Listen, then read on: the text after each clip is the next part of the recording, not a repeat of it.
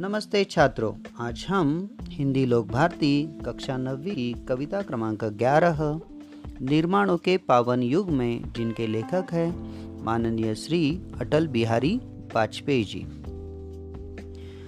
लेखक का जीवन परिचय। अटल बिहारी वाजपेयी जी का जन्म मध्य प्रदेश के ग्लोवियर शहर में हुआ था। अटल बिहारी वाजपेयी जी भारत के पूर्व प्रधानमंत्री के साथ साथ एक प्रबुद्ध कवि, प्रफर वक्ता व पत्रकार के रूप में कार्यरत रहे हैं। राष्ट्रीय भावना से ओतप्रोत कई पत्रकारियों का इन्होंने संपादन भी किया है। ब्रज भाषा व खड़ी बोली में काव्य रचना इनकी प्रमुख विशेषता रही है। पद्म विभूषण लोकमान्य तिलक पुरस्कार व भारत रत्न पुरस्कार से उन्हें पुरस्कारित किया गया है।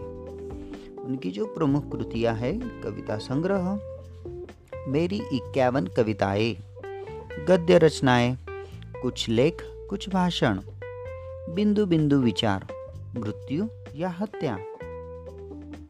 संसद में तीन दशक सेक्युलरवाद आदि। पद्य परिचय, कविता। रस और अलंकार से परिपूर्ण, सुंदर अर्थ प्रकट करने वाली, हृदय की मुक्ति की साधना के लिए मनुष्य की वाणी से निकली शब्द रचना कविता कहलाती है। कविता मनुष्य को स्वार्थ संबंधों में संकुचित घेरे से ऊपर उठाने में मदद करती है और शेष सृष्टि से सुरीला संबंध जोड़ने में सहायक भी होती है।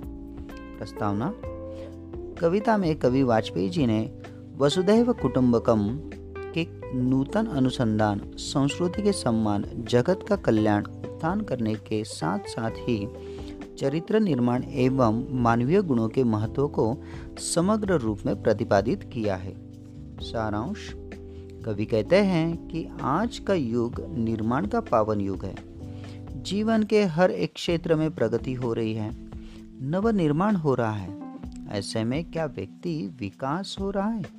व्यक्ति विकास के लिए चरित्र का उज्जवल होना आवश्यक है। अंतः व्यक्ति को चरित्र निर्माण पर बल देना चाहिए। उसे व्यक्तिगत स्वार्थ से बाहर निकलकर मानव जाति के कल्याण के लिए अग्रसर होना चाहिए।